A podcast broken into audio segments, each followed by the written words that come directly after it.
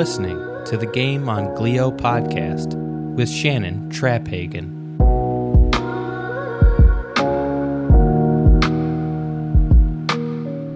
Welcome to Game on Glio, the podcast providing hope, inspiration, education, and real conversations around the difficult journeys of being diagnosed with brain cancer, including glioblastoma. I'm your host, Shannon Traphagen. Follow us on Facebook and Instagram at Game on Glio Podcast or visit our website, the Game on Glio Podcast, for insights and guest snapshots. If you enjoy our show, please consider writing a review. Also, share us with a friend. This podcast is in partnership with Brains for the Cure. Learn more at brainsforthecure.org.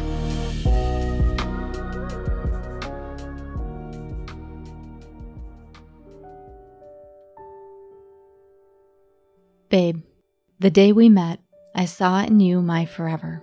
I saw the place I wanted to be, the person I wanted to be, my future. In your eyes, I felt and saw a love I never thought existed. You felt like home. For 20 years, you have felt like home because you are my home.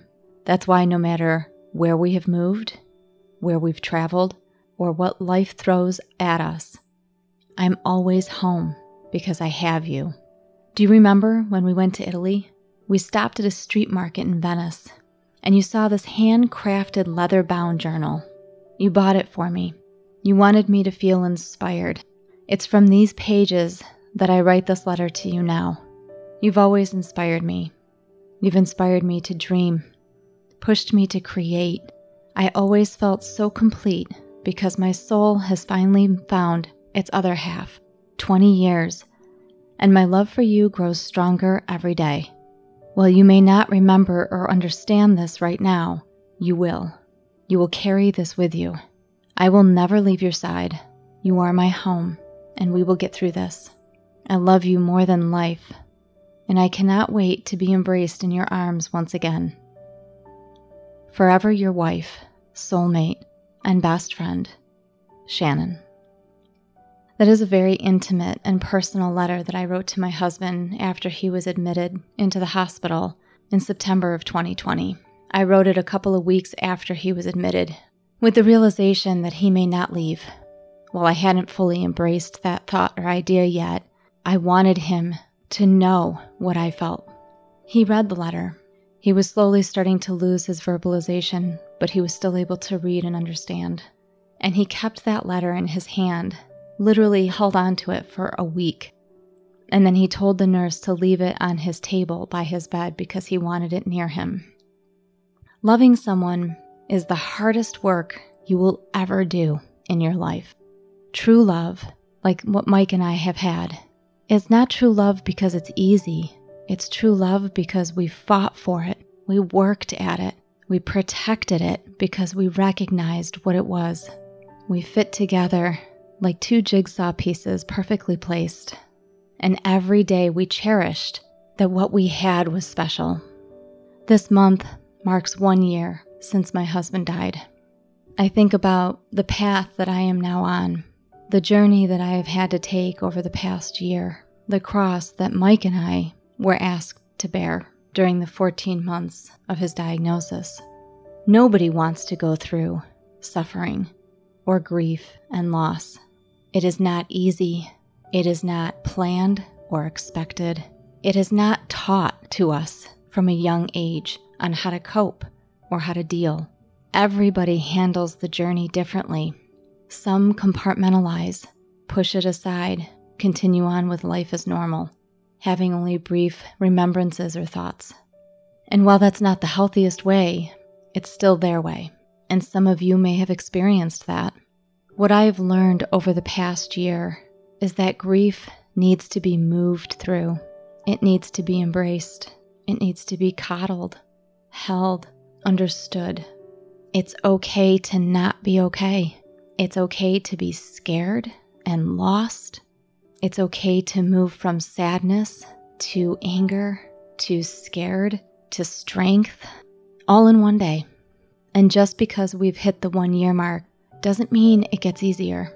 As a matter of fact, I have spoken to many widows, especially some young widows, who have said it got harder for them the second year because others on the peripheral have moved on, and those in the center still have to cope and deal with how to move on, how to move forward.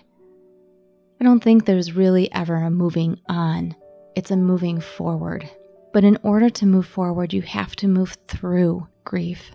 And that can be very painful and very difficult. It's okay to be emotional and to be as sad as you need to be, because along the way, you will find light moments. You will start to find that balance. Now, I can't say that I'm quite there yet, but this is all part of the process. This journey for me has been extremely hard. I have found comfort and solace in friends and family, in other young widows, but nobody ever expects to become a widow at 43. You don't plan for that. And after spending two decades with your true love, protecting that love and working as hard as we did, to all of a sudden be thrust into a life of singularity, taking care of everything solely on your own, living in a very quiet house, waking up and going to bed day after day, knowing that they are not right by your side, getting used to not feeling his touch or his kiss or his embrace, handling all of the finances, fixing the house, taking care of the dogs. It's a lot to take on when you have spent so many years alongside of your partner. And so that journey through grief, it doesn't happen quickly. And you don't move through it cleanly, neatly. It's messy. It is difficult. There are times that I have thought about what would have happened if Mike was diagnosed later in life. Even if this was the card he was dealt, and this was his destiny no matter what. What if he was 80, 81? What would that have looked like? And while a cancer diagnosis is not an easy one, I have wondered what could have been. We would have traveled more. We would have had our children. We would have watched them grow. We would have had the feeling of retiring together. I would have been able to watch Mike teach our children how to play soccer and baseball, walk the dogs, make Halloween costumes, and go trick or treating. Watch their eyes light up for the first time as they realize that Christmas is something so much more to children than just decorating a tree. There was so much taken from us. The daughter we were supposed to adopt is two years old now. I don't know where she is, but I think about her all the time. I think about the child that we lost in pregnancy. And part of my grief journey is recognizing the significance of the loss because it isn't just one loss. I don't know if I will be a parent or not going forward, and all of this is stuff that I have to move through. On the night that Mike passed, it is still a very private moment, but given the season that we're in, I was thinking about it a tiny bit today. There was a sweater that I used to absolutely love. I used to wear it every October because it was this burnt orange color and it was gorgeous, and I loved wearing it this time of year. I wore it the night that he passed away, and when I got home, I folded it up. I placed it on the blanket that he passed away in. I put them in the hope chest, and I will never wear it again. It is okay when an anniversary, a birthday, a significant day comes around that reminds you of the one that you lost. It's okay to feel anxious or scared or nervous leading up to that anniversary. This is what grief is. You're not alone. We are all on this journey together. Whether your loved one had brain cancer, a different form of cancer, or something happened to a loved one from a traumatic event, whatever the loss, you are not walking this journey alone. And however long it needs to take you to move through the journey of grief is okay. I've said before, it is like having your leg amputated, especially when you lose a spouse at a young age. It will take a very long time to figure out how to move, missing that part of your body. Embrace those that are continuing to walk this journey with you. the ones who stay with you after a year, after two years, who stay with you for the rest of your life. Hold them close because they are special. Embrace the days that you're strong, but be okay with the days that you're not. Find a way to move through the grief. Don't ignore it. Don't put it aside. Don't put a pin in it. We all have something to learn from the trials that we are asked to face as we walk this earth. I am extremely fortunate to have had 20 years with the love of my life, but that doesn't make the pain of losing him any less because it also means that I have to face 30 or 40 years without him. It also means I have to recognize and accept that I've lost our family unit, our children, the dreams of what was supposed to be. And that is all part of the grieving process as well. This is a special episode. Our focus today will be on grief and loss as we recognize the one year anniversary of my husband's passing. And in recognizing that, I have also hosted a fundraiser to raise awareness and necessary funds for brain cancer treatments and trials. At the end of this podcast today, I will give you information for Head for the Cure and for Roswell where you can donate if you so wish. And after a word from our partner, we will be joined by Dr. Erica Sirrine, a leading expert in grief and loss. She has spent over 20 years in the field and she has some very interesting and unique perspectives on what she has learned from helping others move through their grief and loss. She will join us next.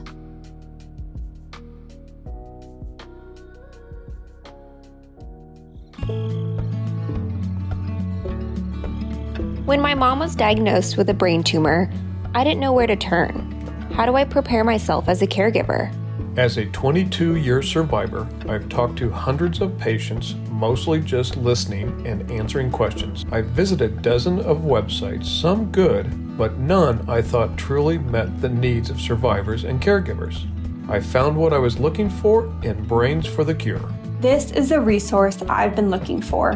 Not only did I learn a lot, but it also reassured both of us that we are not alone.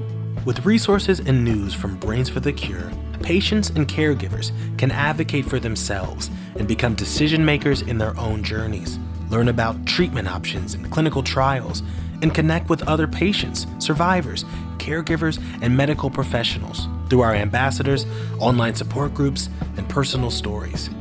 Find out more at www.brainsforthecure.org. Hi, welcome back. This is Shannon Traphagen, and you are listening to Game on Glio. We are now joined by Dr. Erica Sirrine. She is a licensed clinical social worker with over 20 years of experience in the field of death, dying, and bereavement. She's currently the director of social work at St. Jude's Children's Research Hospital.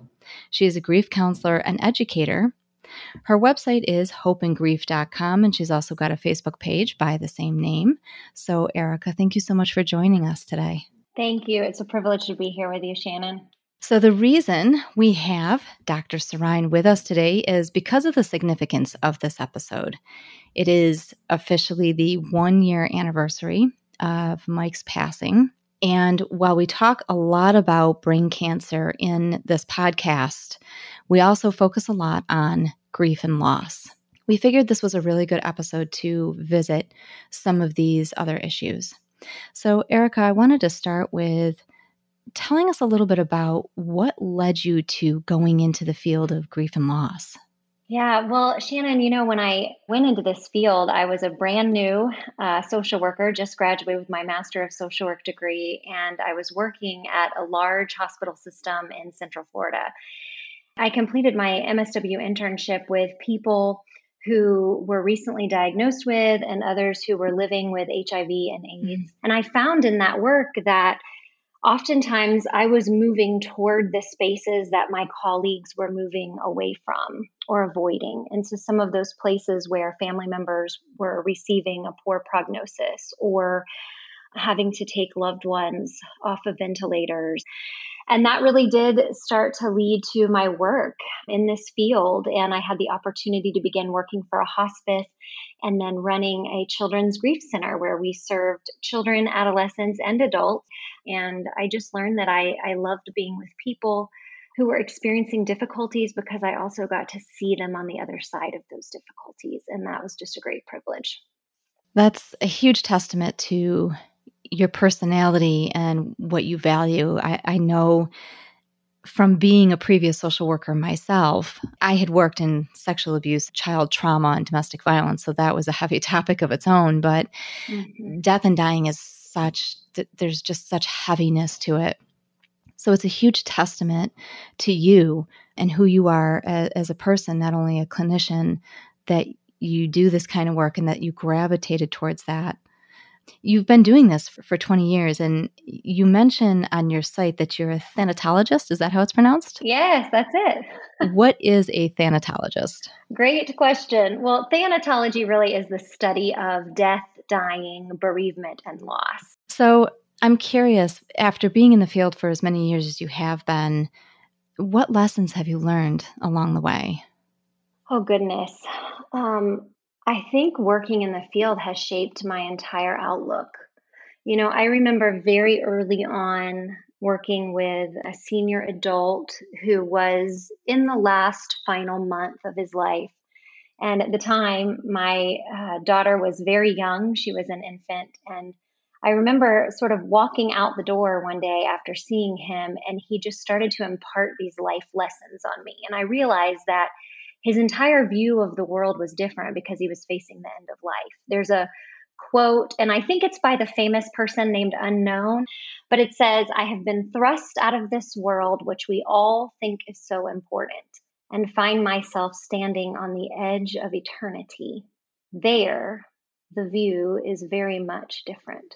Mm. And so I think early on, being a, a 22, a 23, a 24 year old, and gaining incredible insight and wisdom from people at the end of their lives who taught me how important our moments are, who taught me to try to find joy mm-hmm. um, in my day, who taught me to try to be in the moment and to be present. And I, I have to tell you, Shannon, that even after 20 years in this field and journeying alongside people who are dying or who are bereaved, that's a moment by moment reminder that I have to give myself because it's just so easy to get wrapped up in the day to day. So I really think that they've shaped the way I, I completely view the world. And, and the other thing that I've learned is that human beings are resilient and are capable sometimes of more than we even know possible. And so I just had this incredible privilege of of sharing space with people who are experiencing extraordinarily difficult times and yet I've also been able to be there in the moments when that light flickers inside of them again for the first time. You know, when all of a sudden they they see a little hope mm-hmm. or a little joy or a little laughter seeps through the tears. Mm-hmm. And I think I've learned a lot in those moments as well. So it really, I guess I'm supposed to be contributing in some way to the profession, but I would say that the people who have invited me to be a part of their stories have just provided me exquisite wisdom that I don't know that I would have gained anywhere else. That's so profound. I'm wrapping my head around that for a moment because as you spoke about it, I was actually picturing Mike's last moments. Hmm. So, um, wow. and what I took from those last moments. Um, I'm curious with everything that you've learned along the way. I know for a fact, based on my own experiences and my my previous history in the field that there are gaps on the clinical side of how to handle and work in the area of grief and loss. What do you see as as the shift or or the gaps uh, from the clinical side of things? Yeah i think you're speaking truth and that there are still a lot of gaps in care. I think probably one of the most promising things now is that we're beginning to incorporate palliative care, which really does mean comfort care early on. Um, you know, even some practitioners are beginning to do that upon diagnosis so that we're able to really look at the whole person whenever we're providing treatment to them. And I think that is a beautiful change in the field. But I certainly think there are gaps in terms of really looking at the whole person still, right? And this is where I'm fortunate to be a social worker because part of my job is looking at it from this lens, looking mm-hmm. at it from the person and the environment, right? How is this diagnosis impacting the whole person? So even when a prognosis is is wonderful, we forget sometimes the grief and loss that accompanies just the diagnosis alone. Right.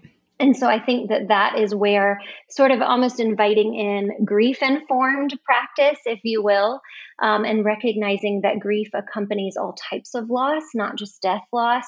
And so I think that's, I think those are some areas that we can make some strides in. And I also think, just in terms of our mental health practitioners, our clinical social workers, our psychologists, beginning to educate them more about grief and loss. Because right now, in most of our textbooks in graduate schools, we get a paragraph if we're lucky. And it's typically on Dr. elizabeth Kubler Ross's stages of death and dying. Ugh. It makes me cringe. yes, yes, we could do an entire podcast just on that. But um, but that's what we get. That's what our practitioners are receiving, and then we're going out into our hospitals and and hospices and healthcare agencies and, and private practices, and we're trying our best with just that little bit of information. And so there's certainly a gap there, and that really is what I'm committed to. As you speak about this, I'm reminded of and think back not only to the experience that Mike and I had towards the end, but even even prior uh, when I was in the field. There were many times that I saw other clinicians or social workers that you could almost see the burnout. Uh, you could really feel it. There was kind of a numbness to the work that they were doing. So as they dealt with us, it became this thing where it was just, you know, it's just another case. Mm. We just have hmm. to check the box. And I've seen that time and time again. And what would you say to other clinicians or care workers out there that do this type of work about burnout because it really has a huge impact on the patient and the caregiver. Yeah, and just hearing you share that experience and that just that makes me sad to hear and it makes me sad that that was your experience because certainly that is not a provider at their very best to be able to help enter that space with you, right? Mm-hmm. And so, first, I would say that this work is not for everyone and and that's hard for some people to realize but it's just like you know i did not become a neurosurgeon because that work would not be for me and there are many other things that that i don't do because it's just sort of not within my calling however you view the world on how we get our jobs but i think I would say that it's very important for people to recognize, to be in tune with their own bodies and to be in tune with their own minds when this work gets hard. Mm-hmm. I think it's very important to seek consultation and to make sure that you're working in an environment where vulnerability is appreciated and is not seen as a weakness. Mm-hmm. So I think oftentimes providers in our field feel like we have to hold it together for everybody else. And so then when we're struggling, yeah we often feel this this burden um, to just kind of tuck it away, if you will. And what happens is we experience loss as well, and we experience its resulting grief, mm-hmm. and we need to have a place to be able to process that. I remember very early on, probably in my first year working at the hospice, I attended a funeral of a family that I had um, gotten close with and I obviously cried at that funeral. now, I was not to the point where I wasn't able to provide care to anyone else if necessary, right? But we were at a funeral service and I was also crying and expressing empathy. And I heard one of our uh, medical providers, again, this is many, many years ago, mm-hmm. um, at the place where I was working at the time, say to me, I don't know how she's going to do this grief counseling work if she's already falling apart at a funeral. That's interesting. And I remember thinking, wow, that is exactly how I'm going to do this grief counseling work. Mm-hmm. I'm going to do this grief counseling work because I do have empathy and compassion at this funeral, and I'm not just tucking that away right? And so it just it was a really interesting perspective isn't it? And that's how and she used that term quote falling apart. And it's funny because i think in our society in general we tend to applaud those who are, quote, holding it together, which often means exactly what you just described as that caregiver in the room the numbness mm-hmm. and the kind of pushing our feelings inside. Yep. And then we label the other people, right, whether they be family members, survivors, or caregivers, as, quote, falling apart or, quote, losing it. And these are not my words. Please know I would not place these words on people and what it is is it's that expression of emotion. We almost view that as bad. And actually i would kind of try to flip that on its side and say that grief which is sort of that internal response that we feel those thoughts feelings and reactions we have they need to be mourned mm-hmm. which is that outward expression. It's it's the movement of that grief. And so what you're describing is a symptom of a greater problem. And our practitioners are just humans living in a society that's telling them not to feel these things. Right. So, you know, a tangible thing I would do, and something that I've done in my current role is started something called a compassion and support huddle where we as social workers are able to get together in a confidential space and express our vulnerabilities and talk about those things that have been sad to us or hard for us, and also talk about the joys of our work and the ways in which we have grown, the ways in which our patients and family members have taught us something about life that we wouldn't have known without this work. And, mm-hmm. and so I think there needs to be equal space for both in order to support practitioners. I think that's extremely, extremely important and very vital. Um, and hopefully, for anybody who's listening that is doing this type of work, you're able to take this information away and maybe bring it into your current practice or share it with your managers and, and supervisors because it could be extremely beneficial. I would also want to say that from the caregiver patient perspective, if you're in a position where you feel that the social worker clinician or palliative care representative you're working with is giving those vibes and almost rationalizing the death that mm. could potentially be coming up because that's kind of what happened with us was one of the social workers rationalized it mm. um, and then attributed it compared another death to what could be happening to him at the time because we didn't know yet mm. if that was the avenue that was um, laid out before us. And I had to advocate uh, mm-hmm. for Mike, and I had to get a hold of the director of the social work program and say, I'm not dealing with these people anymore. I'm dealing with you directly because this is what's happening. Yeah. And we haven't gotten to that point where we've lost hope yet. Yeah. And it feels like they they're they're trying to get us to that point and we're not there. Yeah. And I think that's important for caregivers and patients to be able to do, to be able to voice and advocate for themselves if they're feeling that from their clinician. Yeah, beautifully stated, Shannon, because you are the best advocate for the patient. Mm-hmm. That family member, either advocating for yourself when you're able to do so, and when you lose your ability to advocate for yourself, don't we all hope that we have someone who loves us and will advocate for us on our behalf?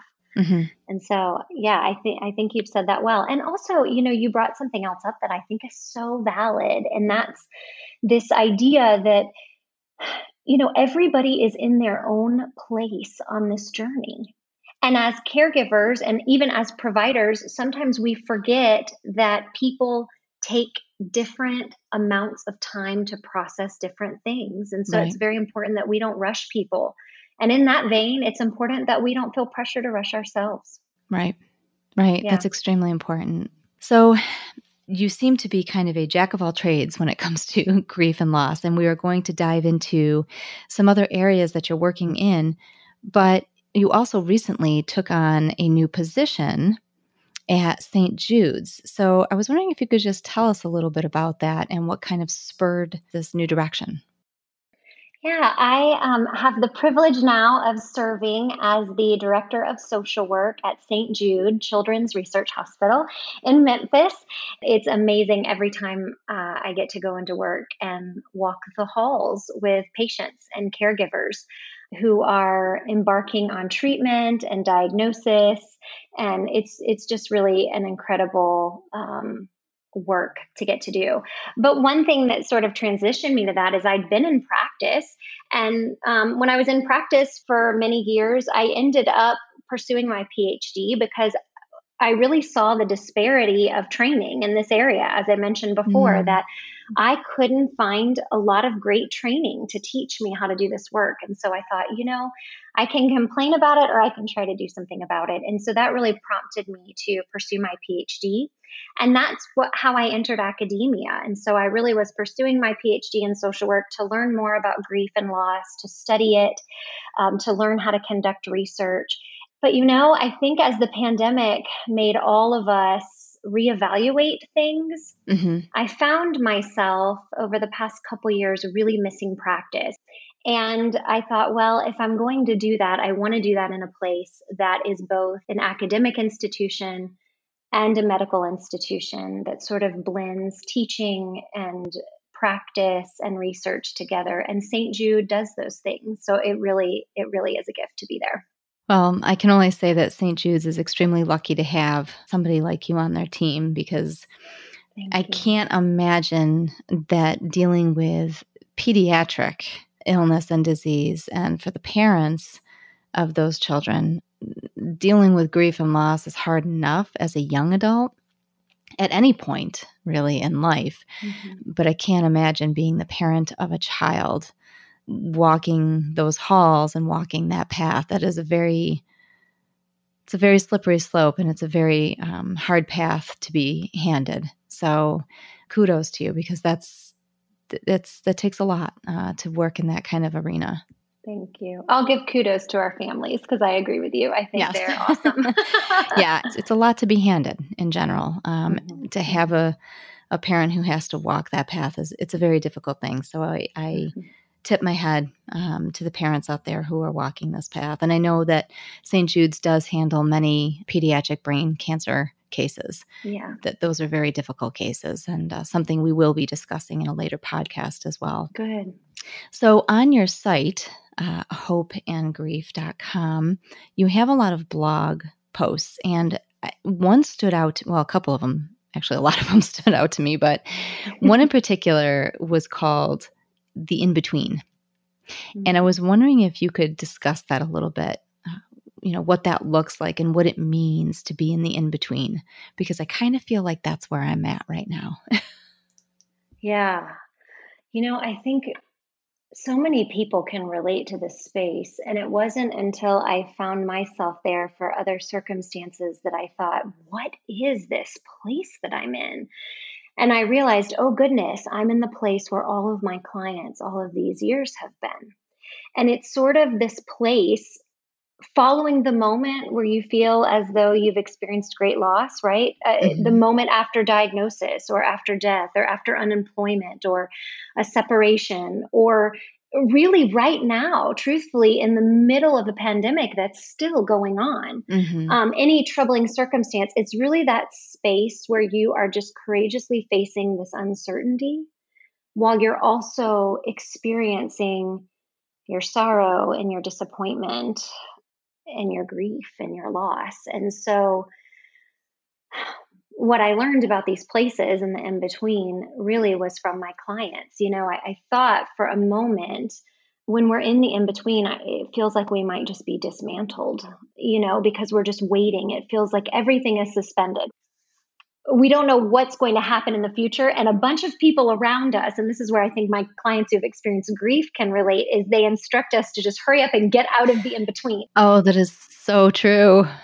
it almost feels like a ditch you know and people are like just dig your way out get out as fast as you can and we've all done this during the pandemic haven't we i mean we are just tired mm-hmm. um, of being here again and so uh, what I think are sometimes the messages that we receive in the in between, and certainly the messages we send ourselves, are that this is just the yucky space, and there's there's just no way there's going to be opportunity or growth or love or joy or meaning here. It's just this is it sort of feels barren, mm-hmm. and yet.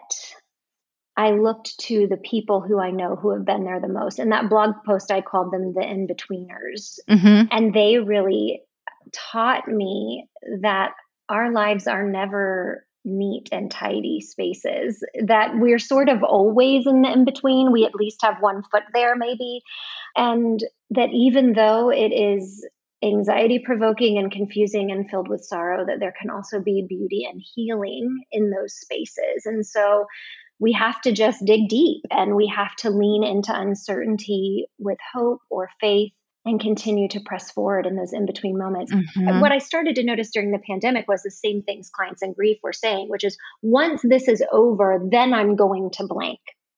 Once I get through this hardship, then I'm going to do something else. And that represents this in between, right? Yeah. That we're waiting for one thing to quote resolve before we do anything else. And I think for me, what I've learned is we don't necessarily have to get through or quote get over something in order to still allow or maybe invite that hope or love or occasional laughter and that we can even have that sometimes on the very same day that we feel lonely or that we feel sorrow or guilt um, that maybe those don't even have to be separate books right maybe they can be on the same page of one book what you're speaking about speaks to the heart of the exact difficulties of those who are suffering from grief and loss.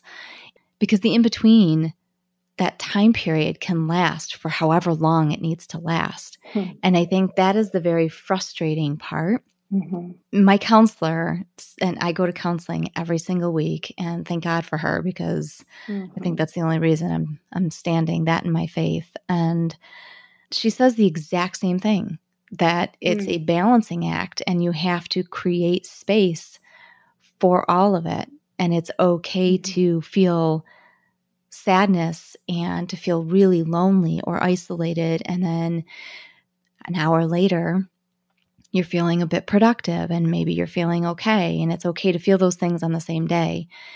And it's a tug of war that I'm I'm currently in coming up on his one year anniversary is there's this patience and stillness and lack of momentum mm-hmm. that has really started to kind of eat away at me a little bit mm. because I don't know what to do with myself right now. And I don't want to make any major decisions because mm-hmm. I'm slowly trying to move through this. But I think that is the the crux of what so many people feel and go through when they deal with such significant loss, especially when it turns your whole world upside down, like it had when you're a young spouse and you've just lost your spouse mm-hmm. and you're the only one left in the household. It just changes the dynamic and the energy of everything, everything else. And so it, it, that in between is just, it's not a good feeling. no. No, it really is a bummer. Like, that's the thing about it. It's not where anybody ever wants to be. I frequently remind people of this concept called convalescence. Mm. The definition of convalescence is a slow, gradual process of healing and recovery after an injury. Mm-hmm. And typically, that definition is referring to physical injury.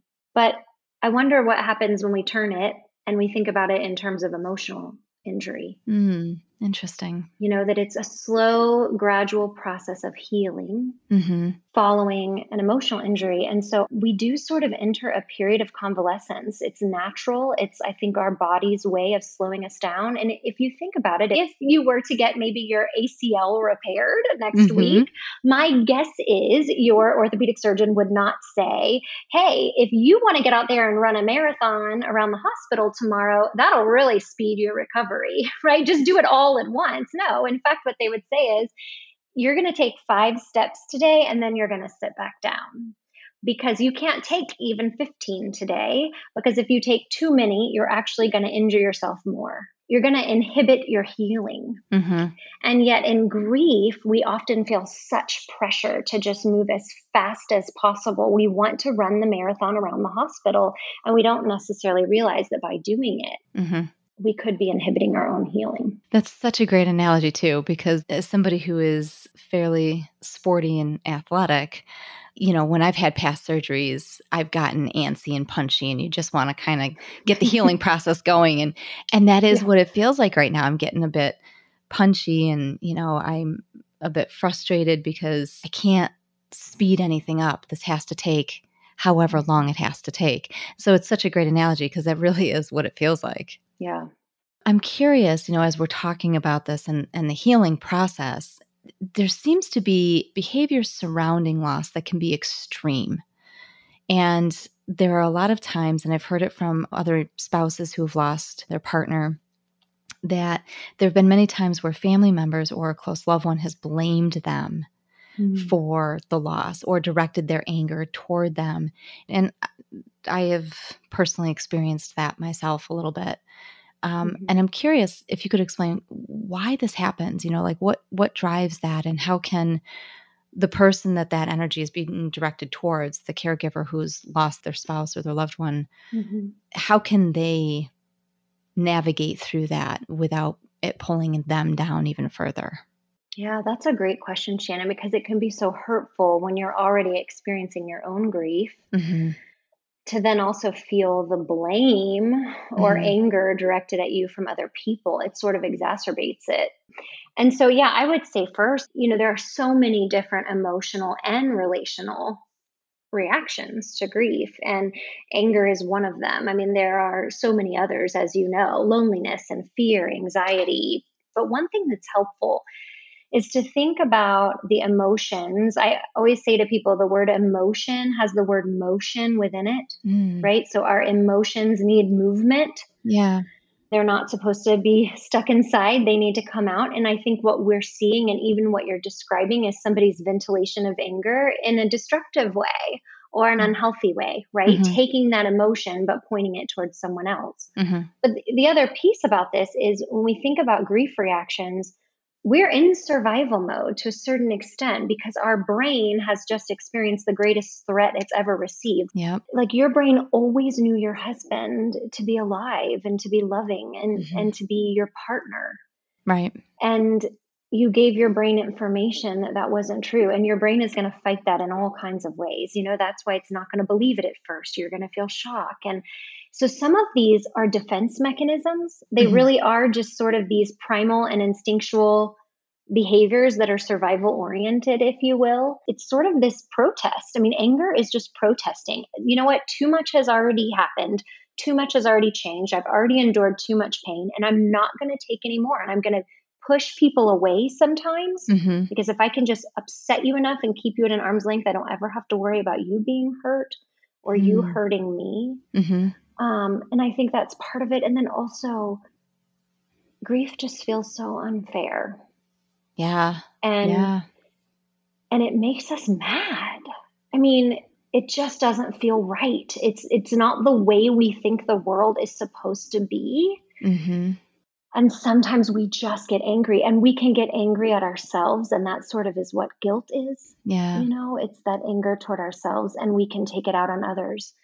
That said, when we're the recipient of someone else's anger and we are also experiencing our own grief, mm-hmm. I think it's really healthy to have boundaries and to surround yourself with people who uplift your spirits and mm-hmm. your soul or who hold space for you in the moments where you need to let all the sorrow out and to not feel an obligation to invite those who are imposing their anger on you to always be in your space. Interesting. You know, because everybody is processing in their own ways. And and probably, you know, we need a place to ventilate that anger, right? I mean, I always tell people emotions have to come out. I mean, you know, this is why we see a movie and we laugh uncontrollably to the point of tears because that the funny thing, right? That emotion of feeling something funny came out, or why yep, we it triggered it. You know, if if we hit the lottery, we're going to start jumping around and throwing cash out at people and being, you know, when we learn in that moment, we're going to, the joy is going to come out. And the same is true for anger and mood swings and all of these other things, but we have to learn to cope with them in constructive ways and healthy ways instead of destructive ways. Mm. Unfortunately, in our culture, sometimes we're taught to suppress our emotions and yeah. and to not learn to ventilate them properly. And so with grief, they have a way of bubbling up to the surface. Yep. In spite of what we've been taught in the past. And so I think a lot of people need support through that to to learn healthy ways to ventilate and also healthy ways to cope with all of their grief emotions, but especially anger. Right. No, that makes a lot of sense. And I think that'll help a lot of caregivers who are listening. I know one in particular was really struggling with a family member in law mm-hmm. who was really blaming her and holding her accountable for her husband's passing. And she was close to the whole family. And so she didn't want anything else to change. She didn't want to lose anything else. And so she kept trying really hard to kind of reach out and, you know, wasn't getting a lot of contact in return. Mm. And so I think it made it harder for her because it was a member of his family. Yeah. And not just a friend yeah. or um, a distant relative. So I think these are, it's really important to understand this, mm-hmm. myself included. Yeah, that's another loss. It is. And that's something I've been learning. You know, I have lost some people throughout this, some that just can't understand where maybe emotionally my head is at, mm-hmm. especially a few months out. I'm not the same person I was a year and a half ago. Mm-hmm. And so you do, you lose people along the way and you hear it. You, you're warned about it, but mm-hmm. until you start to experience it, you're like, wow, you know, this is, you, you just want to stop the hemorrhaging. Yeah. There is a lot of that that happens because it's hard to understand, um, especially mm-hmm. when you're so close to the loss. Exactly. Yeah. I'm curious because of the pandemic, if it exacerbates the severity of how someone handles a loss because of everything else. I know for Mike's passing, we were in the thick of the pandemic. Mm when he passed last October, and regulations kept bouncing and changing. And one minute people could come out to the hospital, and the next minute they couldn't. You know, extended family couldn't mm-hmm. visit, and then they could. You know, you're constantly changing the instructions and the directions day to day. And none of his family lived right here. None of my family lives right here. And you know, then it's trying to get everybody on the phone so that they can talk to him one last time because we started to realize what might be happening and mm-hmm that really exacerbates the stress and the trauma mm-hmm. um, of losing somebody. And so I'm, I'm curious to hear your thoughts on how the pandemic has played into, especially saying goodbye or dealing with services after the fact. Yeah, I mean, it has complicated it in a way that I don't know that researchers will completely understand for a couple more years. Um, I, I, think what it's highlighted is we do know sort of this idea of compounded loss or cumulative grief, as some people call it, which mm-hmm. really is just experiencing multiple losses in a short period of time. Because we've all experienced cumulative grief right now mm-hmm. for so many non death losses, then add to that the death losses that people have experienced we know that that can have a significant impact on grief. I recently did a study on college students amid the pandemic, and the data was collected in November and December of 2020. So if I were to collect this data again now, it would be even more significant. Mm-hmm.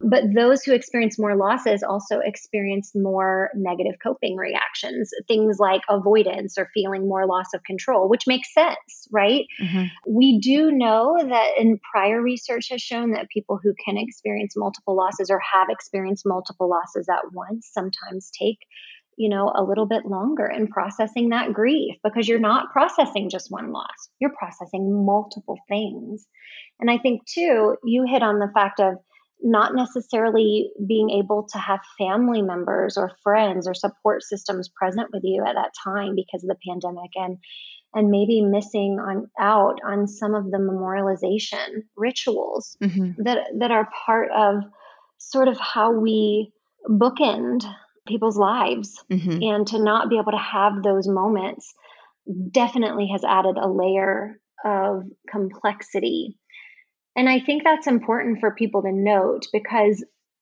there has been some research. Dr. Kenneth Doka is a very well known grief educator and researcher, and he talked about this idea, and many people have talked about it since, called disenfranchised grief. Yes, I've heard of this. And basically, he defines that like miscarriage and infertility are often disenfranchised griefs. It's these times where people experience loss, but they don't necessarily feel a socially recognized right to it mm-hmm. because people dismiss it. And I think what we saw in the beginning of the pandemic is we were all dismissive of the losses that we were all experiencing. Right. And as a result, it was disenfranchising our grief. And we know that disenfranchised grief can be a little bit harder to cope with because it feels isolating mm-hmm. and it feels lonely. So I think we want to guard against that. So I'd like to tap into this for a second because you're touching on on some buzz things. This idea of disenfranchised grief and mm-hmm. this idea of multiple losses. It is an interesting dynamic and one that I think needs to be sussed out, frankly, because for me specifically, we suffered three miscarriages and then the loss of an adoption due to his diagnosis. Wow. And then I lost him 14 months later. Mm-hmm. So there are multiple, multiple losses. And I do feel that I have not really gotten through all of them. Mm-hmm. And I do feel that there is a bit of this disenfranchisement. Listeners have heard me say this a couple times. I have a baby's room that is still fairly intact, you know, in a crib and mm-hmm. baby's clothes. And I actually just recently sold the car seat and donated all of the diapers that we had had set aside. And that was extremely difficult. Mm-hmm. I still felt a little bit disconnected from the meaning of that. Mm-hmm. I feel like there's just so much going on that that's working through all of it is just too much all at once. So it's this concept of disenfranchisement is extremely interesting. Mm-hmm. Yeah.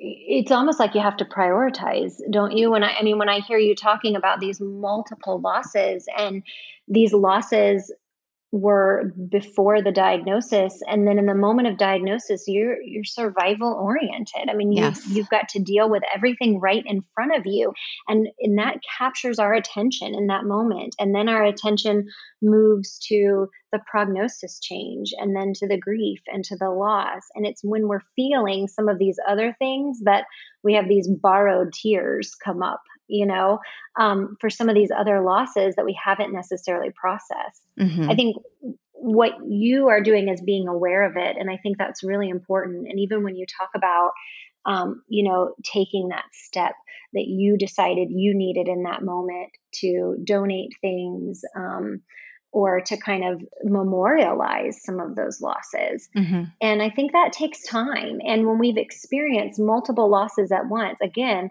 it's our brains are telling us this is too much at mm-hmm. once. We have to prioritize here. yeah.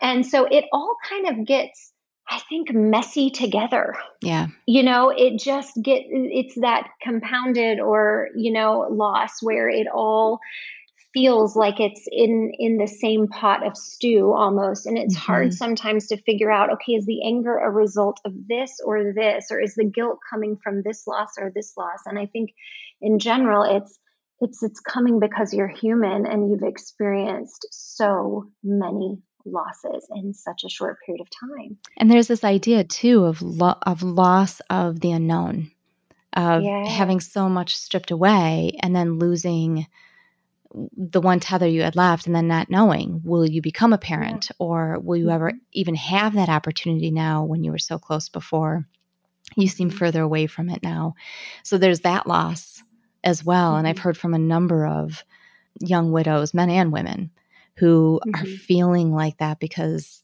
they feel like they've there's this loss of opportunity that they had had such a mm-hmm. desire for and so i think that plays into it as well yeah, we forget that even even our grief counselors have to remember that that when we're helping someone process the grief they're experiencing, for example, as a result of a death loss, mm-hmm. that's the loss of that primary person in our life. But then there are so many secondary losses in its wake, right? Yeah. There's loss of hopes and dreams and a loss of identity.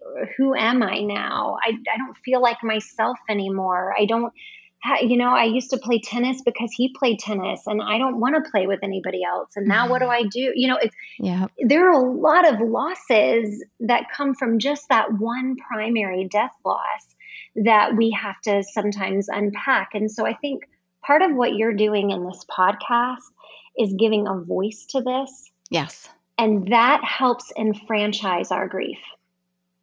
Just mm-hmm. by somebody saying, oh, goodness, this is loss. Mm-hmm. This is loss that you're feeling. And those are grief reactions, and those are normal to have. Those are human. Just right there, giving it validity and normalizing it, I think is so helpful. And I think the more we speak openly about this, that's how we change a society and become more grief informed in our neighborhoods and in our places of worship and in our schools and in our families and our communities. Where we become less afraid to talk about it openly. Mm-hmm. Yeah. So, this is a great segue into you have on your site what's called a grief survival toolkit. And I would love for you to explain this to our listeners because it is extremely beneficial and very interesting. And I, I, think a lot of people can take quite a bit away from this. I wish there was an actual toolkit, right? I know, right? Like an actual box. Yeah, I did. I tried. A lot of people said to me, Can you summarize some things that would be helpful? And so yes. I, I wrote that post. But you know, I really think it's just that people that I've journeyed alongside have taught me things that are important to them. Mm-hmm. And it's things like recognizing that there is no time frame on our grief and being patient with ourselves mm-hmm. and patient with others as we process this. Having self-compassion again it's so easy to judge ourselves or to tell ourselves that we need to move at a different speed. And and often as people, we extend way more compassion and empathy to others than we do to ourselves.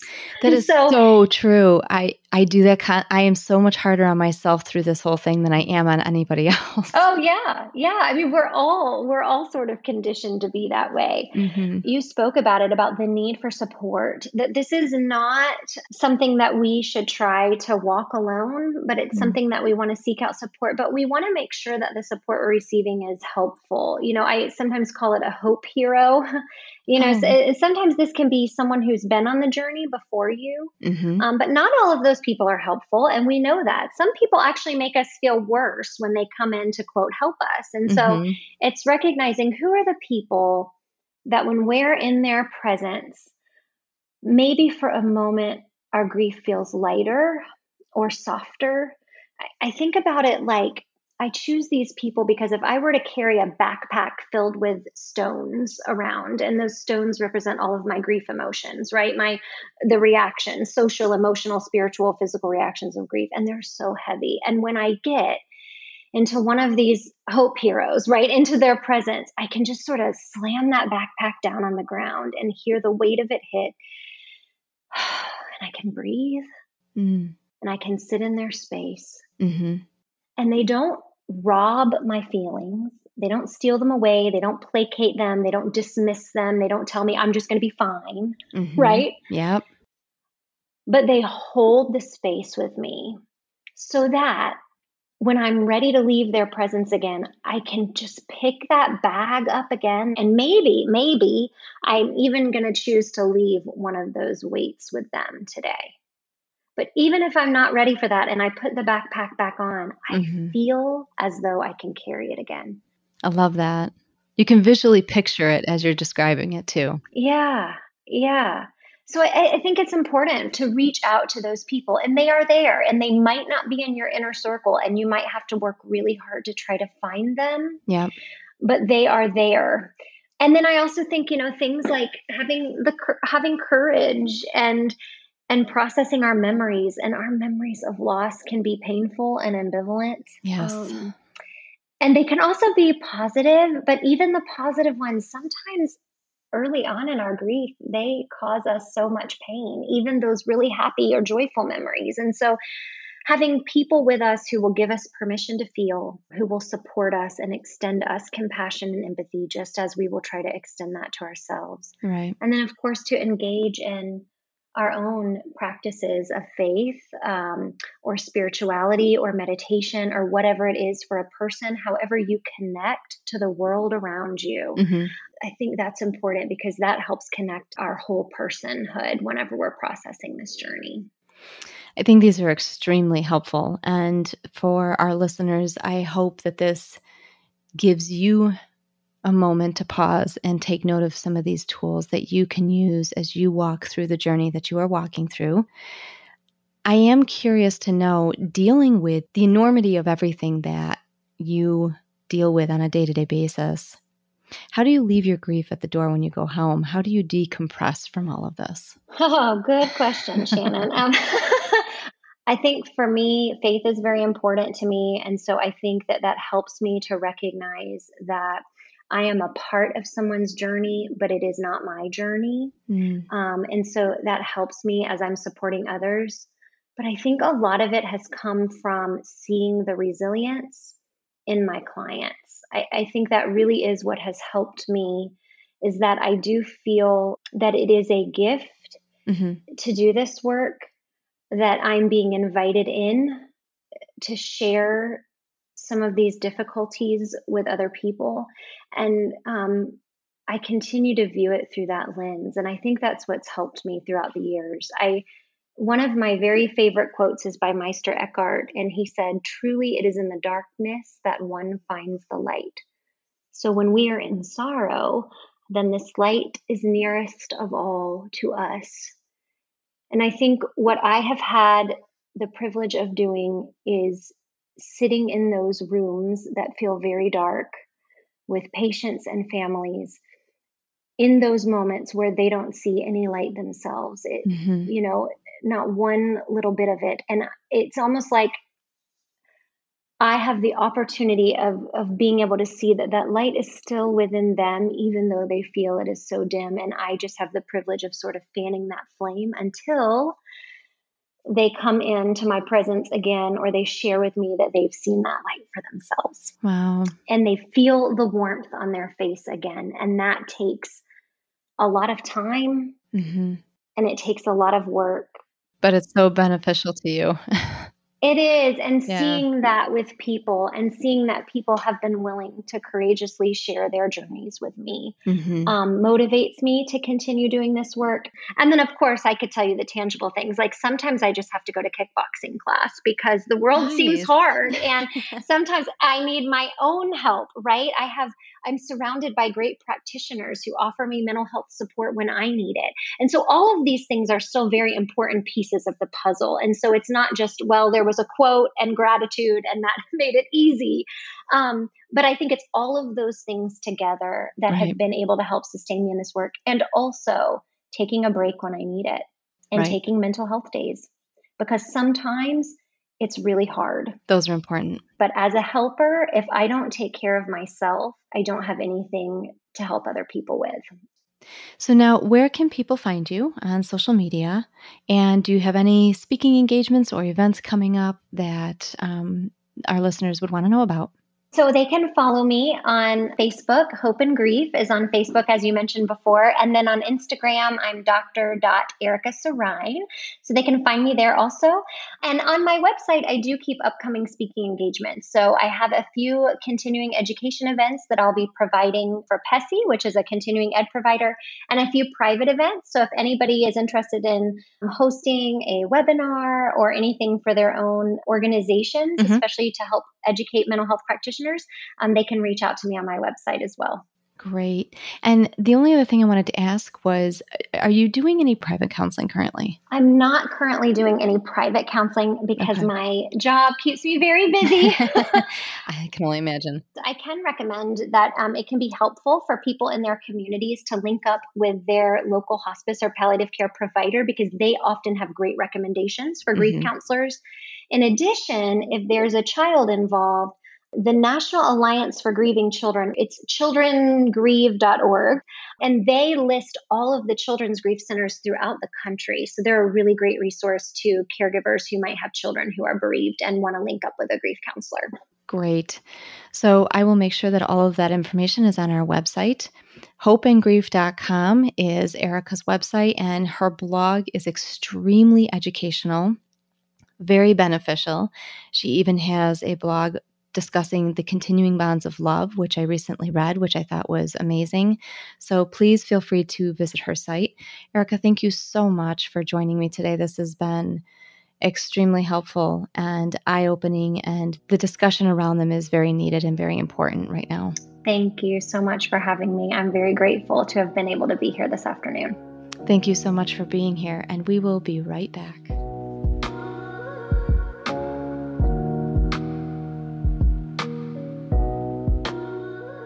Rebuilding begins slowly, it takes time. Exactly when the transition starts to take place really depends. I had a widow ask me not too long ago. She reached out because of the podcast and asked me as I get closer to the one year anniversary and I hate to even say the word anniversary. The word anniversary to me feels like something that should be celebrated. I don't want to celebrate my husband's death, but it is a significant day. It's a day that I lost him. It's a day that my family, his family, our friends all lost him. His colleagues lost him. So it is an anniversary. And this widow asked as I get closer to this day if I've started rebuilding, if I know what it feels like, if I can tell when it's happening. And you really can't. It's a process. It's a process that is individualized to every single person who is touched by grief, by loss, by trauma. And in some cases, like mine, it is threefold because there is significant trauma laced into the grief and the loss because of other losses that have occurred simultaneously. And that is a unique experience. So, my experience of walking through this is going to be different than anybody else's. Your experience of grief and loss is going to be different. But what I can say is there is a rebuilding process. It is a navigation it's like looking at a map and knowing that you're headed somewhere, you just don't know exactly where. You don't know where you're going to land. You know that your goals and your dreams are now different. But I don't think there's an aha moment. I know I am still wading through a lot with losing Mike, but I'm learning to trust that something beautiful and new will emerge in the face of this weakness, in the face of my tears, in the face of pain, and even in the face of hopelessness. I will live again. I am living. I am getting up each and every day. I am making decisions. I am paying bills. I am taking care of the dogs. I am venturing out. I am meeting new people. I am doing activities that I never thought I would do. And that is something that I would encourage to anybody who is in the midst of walking through grief and loss. Try something new. Try something you haven't done before. Push yourself outside your comfort zone, even just a little bit, whether it's volunteering, learning to ride horses, trying rowing or sailing, joining a club, maybe auditing a class, learning a new subject, finding some purpose in the grief that you are walking through. That will help you as you navigate through and start to rebuild your life after the loss. But as you're walking through this process, whatever it is that brought you to this place, remember that death may have ended the life, but it doesn't end the relationship. My relationship will never end with Mike. Even though he is no longer here, in some way, shape, or form, he will always be my husband. He will always be my soulmate. He will always be a part of my heart. That will not go away. Hearing this, you may think, wow, she sounds so strong and so confident. And this is easier than it seems. That's what it sounds like. But on the inside, I am scared out of my mind. My heart is terrified. I wouldn't wish this upon anybody. And the process of walking through this because of his diagnosis has made it a bit more traumatic. Brain cancer is very difficult to walk through and very hard and filled with bumps in the road and fog and quick, sharp turns. But you always land on your feet, and there is a purpose and there is a reason. And while I don't know what it is yet, I do know that I will find my way, and so will each and every one of you out there who is listening. Ask for help, seek counseling or therapy, try a new activity, join a group, if you have children, hold on to them. Embrace that a part of your loved one is inside of them. You get to carry his or her memory through them. Focus on one step, one day at a time. I was recently asked, What do you want for your life? What do you want to do? Those are very difficult questions to answer. Three years ago, I could have told you exactly. But when you lose a spouse, when you lose a core, integral part of your life, everything shifts. Know that it's okay to not have an answer to those questions. One year in, one and a half years in, two years in, it will take the time that it takes to walk through it, and that's okay.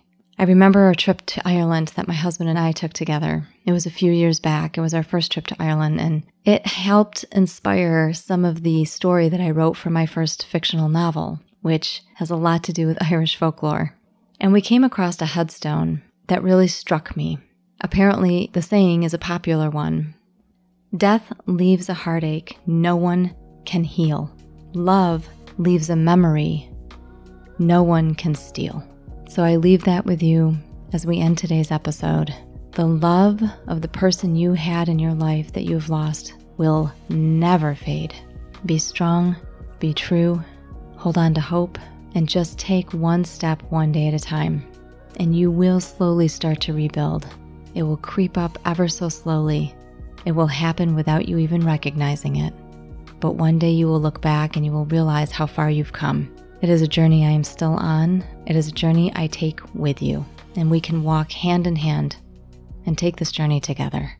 Until next month, thank you for joining us.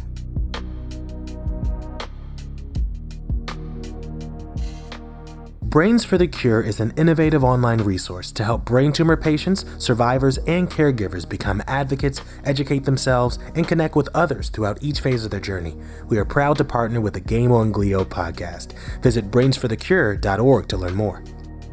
Thank you so much for joining us this week on the Game on Glio podcast.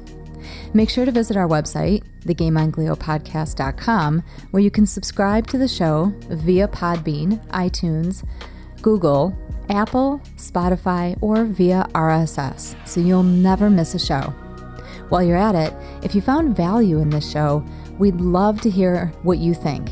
Please post a review, give us a rating, or simply share with others so that they can listen to the show in the future. That'll help us too. If you like this show, you might want to check us out on Facebook at Game on Glio or on Instagram at Game on Glio Podcast. We look forward to seeing you again next month for another exciting episode of the Game on Glio Podcast.